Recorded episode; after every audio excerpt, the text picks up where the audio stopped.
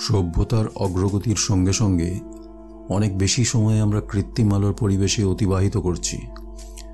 নানান দেশের গবেষণার রিপোর্ট থেকে আমরা জানতে পারছি যে আলোর সঙ্গে আমাদের দৈনন্দিন জীবনের একটা সুদৃঢ় সম্পর্ক আছে, প্রাকৃতিক এবং কৃত্রিম। দুরকম আলোরই সুদৃঢ় সম্পর্ক আছে, যার সরাসরি প্রভাব পড়ে আমাদের শরীর এবং মনের ওপর আমরা সবাই জানি যে সূর্যের আলোর ইউভি রশ্মি আমাদের শরীরকে ভিটামিন ডি তৈরি করতে সাহায্য করে, যা আমাদের শরীরের হাড়, রক্তকোষ ও রোগ প্রতিরোধ ক্ষমতার জন্য উপকারী। কিন্তু আমরা অনেকে জানি না যে আলো প্রধানত সূর্যের আলো আমাদের মস্তিষ্কে সেরোটনিন নামক এক কেমিক্যাল উৎপন্ন করে, যা আমাদের ধীর, স্থির ও কেন্দ্রীভূত থাকতে সাহায্য করে।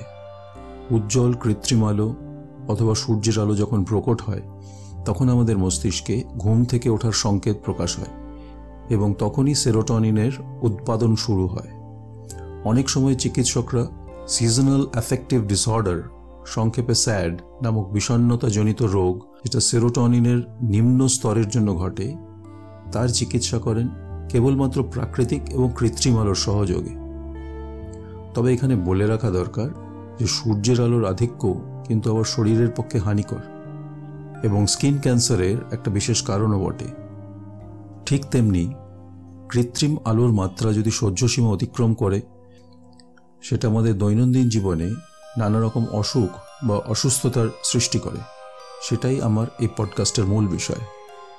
নমস্কার, আমি ইন্দ্রজিৎ নাগ এবং এটা আমার পঞ্চম পডকাস্ট। সূর্যোদয়ের এবং সূর্যাস্তের সময়ে সূর্যের কালার টেম্পারেচার থাকে উনিশশো থেকে দু হাজার কে। এই কে, অর্থাৎ কালার টেম্পারেচার সম্বন্ধে বিশদ আলোচনা আমার এর আগের পডকাস্টেই করেছি। যদি না শুনে থাকেন, অনুরোধ করব একবার শুনে নিতে। সূর্যোদয়ের সময়ে যেমন আমাদের শরীরে সেরোটনিনের উৎপাদন হয়, তেমনি সূর্যাস্তের সময় মেলাটনিন নামক একটি হরমোন আমাদের রক্ত প্রবাহে নিষ্কৃত হয়, যেটাকে অনেক সময় বলা হয় স্লিপ হরমোন সূর্যাস্তের সময় যখন সূর্যের আলোর সিসিটি উনিশশো কে হয়ে আসে তখন আমাদের শরীরে মেলাটনিনের স্তর বাড়তে থাকে। মেলাটনিন কিন্তু ঘুমের ওষুধ নয়। ঘুমের পরিবেশ তৈরি করতে সেটা একটা গুরুত্বপূর্ণ ভূমিকা নেয় মাত্র। মেলাটনিনের প্রধান কাজ হচ্ছে আমাদের ঘুম থেকে ওঠা এবং ঘুমোতে যাওয়ার যে স্বাভাবিক সাইকেল আছে, যেটাকে বলা হয় সার্কেরিয়ান রিদম, সেটার একটা সামঞ্জস্য তৈরি করে দিন ও রাত্রির সঙ্গে, যেটা সম্পূর্ণভাবে প্রভাবিত হয় আলো থেকে, প্রাকৃতিক অথবা কৃত্রিম আলো থেকে। গবেষণায় দেখা গেছে, আপনার ঘরের আলোর কালার টেম্পারেচার সরাসরিভাবে আপনার সার্কেরিয়ান রিদমকে প্রভাবিত করে। তাই, আপনি যদি আপনার ঘরের আলোর colour temperature six thousand K রাখেন, তবে যে পরিস্থিতিটি তৈরি হবে সেটাকে বলা হবে মেলাটনিন সাপ্রেশন অর্থাৎ সার্কেডিয়াম রিদমের পরিবর্তন, পরিণামে ঘুমের ব্যাঘাত। আবার যেটা আপনার কার্যক্ষেত্র, সেখানে থ্রি থাউজেন্ড কে আলো দিলে কাজের অসুবিধে হবে। এবং চোখের উপর ধকল হবে। তবে আপনি আপনার ঘরের আলোর বিন্যাস কীভাবে পরিকল্পনা করবেন? ইন্টেরিয়ার ডিজাইনে আলোর বিন্যাস হয় সাধারণত তিনটি লেয়ার্সে, অর্থাৎ স্তরে ambient lighting, accent lighting and task lighting সহজ ভাষায় বলতে গেলে, অ্যাম্বিয়েন্ট লাইটিং হচ্ছে এমন একটা ব্যবস্থা যেটাকে বলা যায় সাধারণ আলোকসজ্জা। অর্থাৎ এই অ্যাম্বিয়েন্ট লাইটিং এমন হবে যে ঘরের প্রতি কোণে আলো অভিন্নভাবে প্রসারিত হবে। লেয়ার্ড লাইটিংয়ের প্রথম ও প্রধান অ্যারেঞ্জমেন্ট হলো অ্যাম্বিয়েন্ট লাইটিং অ্যাম্বিয়েন্ট লাইটিং হচ্ছে আলোর ব্যবস্থার অবিচ্ছেদ্য অঙ্গ।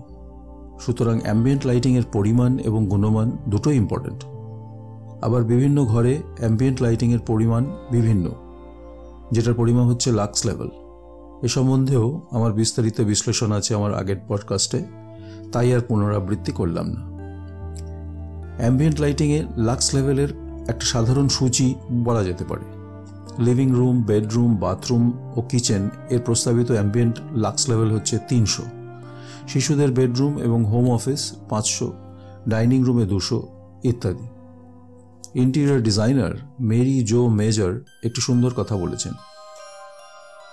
ঘরে ঢোকার সঙ্গে সঙ্গে অ্যাম্বিয়েন্ট লাইট একটি উষ্ণ করমর্দনের মতো হওয়া উচিত। আদর্শ অ্যাম্বিয়েন্ট লাইটিংয়ে একটি ছায়াবিহীন পরিবেশ তৈরি হওয়া উচিত। এরপরে আলোচ্য হলো টাস্ক লাইটিং এই লাইটিং একটি আলাদা লেয়ারে থাকা উচিত। অর্থাৎ এর প্রয়োগ হওয়া উচিত প্রয়োজন বিশেষে। শব্দ চয়নেই বোঝা যায় যে এই লাইটিংয়ের প্রধান কার্যকারিতা হলো কোনো একটি বিশেষ টাস্ক অর্থাৎ কোনো একটি বিশেষ কাজের জন্য যে আলোকসজ্জা। কয়েকটি উদাহরণ। আপনি বিছানায় শুয়ে কোনো বই পড়তে চাইলে বইয়ের পৃষ্ঠার উপর যদি কোনো আলোর ব্যবস্থা করা হয়, সেটি হলো টাস্ক লাইটিং সেই আলো একটি পেন্ডেন্ট ল্যাম্পও হতে পারে। কিংবা টেবিল ল্যাম্পও হতে পারে। তার কার্যকারিতা হলো টাস্ক লাইটিং। আবার খাবার টেবিলের উপর কখনো কখনো আলোর ব্যবস্থা করা হয়। সেগুলো সাধারণত পেন্ডেন্ট ল্যাম্পই হয়ে থাকে। সেগুলোও হলো টাস্ক লাইটিং। টাস্ক লাইটের লাস্ট লেভেল কিন্তু অ্যাম্বিয়েন্ট লাইটিংয়ের থেকে বেশি হয়। টাস্ক লাইটিংয়ের কিছু সাধারণ সূচি, কিচেন কাউন্টার টপে সাড়ে সাতশো, বেডরুম, লিভিং রুমে পাঁচশো, হোম অফিস আটশো, ইত্যাদি। টাস্ক লাইটিং অনেক বিচার বিবেচনা করেই নির্ধারণ করা উচিত। আপাত দৃষ্টিতে টাস্ক লাইটিং মনে হয় খুবই সহজলব্ধ কিন্তু তা নয়। যেমন রিডিং লাইটস যদি আপনার সামনে থাকে, তবে আপনার চোখের সামনে একটা গ্লেয়ার তৈরি হবে, যেটাকে বলা হয় লাইট পলিউশন। সবচেয়ে উপযুক্ত জায়গা হলো যে কোনো পাশে, যেখান থেকে আলো সরাসরি পৃষ্ঠার ওপর পড়বে। লেয়ার্ড লাইটিংয়ের শেষের আলোচ্য ধরন হলো অ্যাকসেন্ট লাইটিং। অ্যাকসেন্ট লাইটিংয়ের কাজ হলো আলংকারিক ঘরের কোনো বিশেষ অংশ বা ঘরের কোনো বিশেষ বস্তুকে বিশেষভাবে লক্ষণীয় করে তোলাই হলো অ্যাকসেন্ট লাইটিংয়ের প্রধান কাজ। বলতে গেলে আপনার ঘরের আলোকসজ্জার মুকুটমণি হলো অ্যাকসেন্ট লাইটিং। অ্যাকসেন্ট লাইটিংয়ের লাক্স ভ্যালু কিন্তু টাস্ক লাইটিংয়ের থেকেও বেশি। অ্যাকসেন্ট লাইটিংয়ের কিছু উদাহরণ দিচ্ছি। কোনো বিশেষ দেওয়ালে যদি আপনার কোনো আর্টওয়ার্ক করে থাকেন কিংবা টেক্সচার অথবা ওয়ালপেপার এবং সেই দেয়ালকে যদি আপনি হাইলাইট করতে চান, তবে ওয়াল ওয়াশার জাতীয় কোনো আলোকসজ্জা ব্যবহার করতে হবে? এবং সেটা হবে অ্যাকসেন্ট লাইটিং অথবা কোনো দেওয়ালে আপনি যদি কোনো পেন্টিংকে হাইলাইট করতে চান, তবে কোনো পিকচার লাইট বা কোনো ট্র্যাক লাইটের ব্যবহার করতে হবে এবং সেটাও অ্যাকসেন্ট লাইটিং বলা হবে। আমরা এখন অনেক বেশি মাত্রায় কোভ লাইটিং দেখতে পাই, যেটা ফল সিলিংয়ের দুটি স্তরের মধ্যে লাগানো থাকে এবং যে আলো উৎসারিত হয়, সেটা পরিপূর্ণভাবে ইনডাইরেক্ট ইলুমিনেশন অর্থাৎ আলোর উৎস কখনো চোখে পড়বে না, কেবল একটা মায়াবী আলোয় ঘর ভরে উঠবে। এটাও একটি অ্যাকসেন্ট লাইটিংয়ের উদাহরণ। আমরা আলোকসজ্জার তিনটি স্তর এবং দুটি প্রসঙ্গ আলোচনা করলাম। প্রসঙ্গগুলি হলো কালার টেম্পারেচার অ্যান্ড ইলুমিনেন্স অর্থাৎ আলোর পরিমাণ। এবার সারাংশ হিসেবে বলতে পারি সিসিটি অর্থাৎ কোরিলেটেড কালার টেম্পারেচারের সঙ্গে আমাদের শরীর এবং মনের যে সংযোগ, তার থেকে বুঝতে পারছি বাড়ির আলোকসজ্জাতে থ্রি থাউজেন্ড কেটাই বাঞ্ছনীয় কালার টেম্পারেচার যদিও থ্রি থাউজেন্ড কে এর লুমেন সিক্স থাউজেন্ড কে আলোর লুমেনের থেকে কিছুটা কম হয়, সেটা সহজেই পূরণ করা যাবে কিছু বাড়তি আলো দিয়ে। লিভিং এরিয়াতে পৃথকভাবে ফোর থাউজেন্ড কে আলোর ব্যবহার করা যেতে পারে, যদি আলোর প্রয়োজন সেরকম বাধ্যকারী হয়।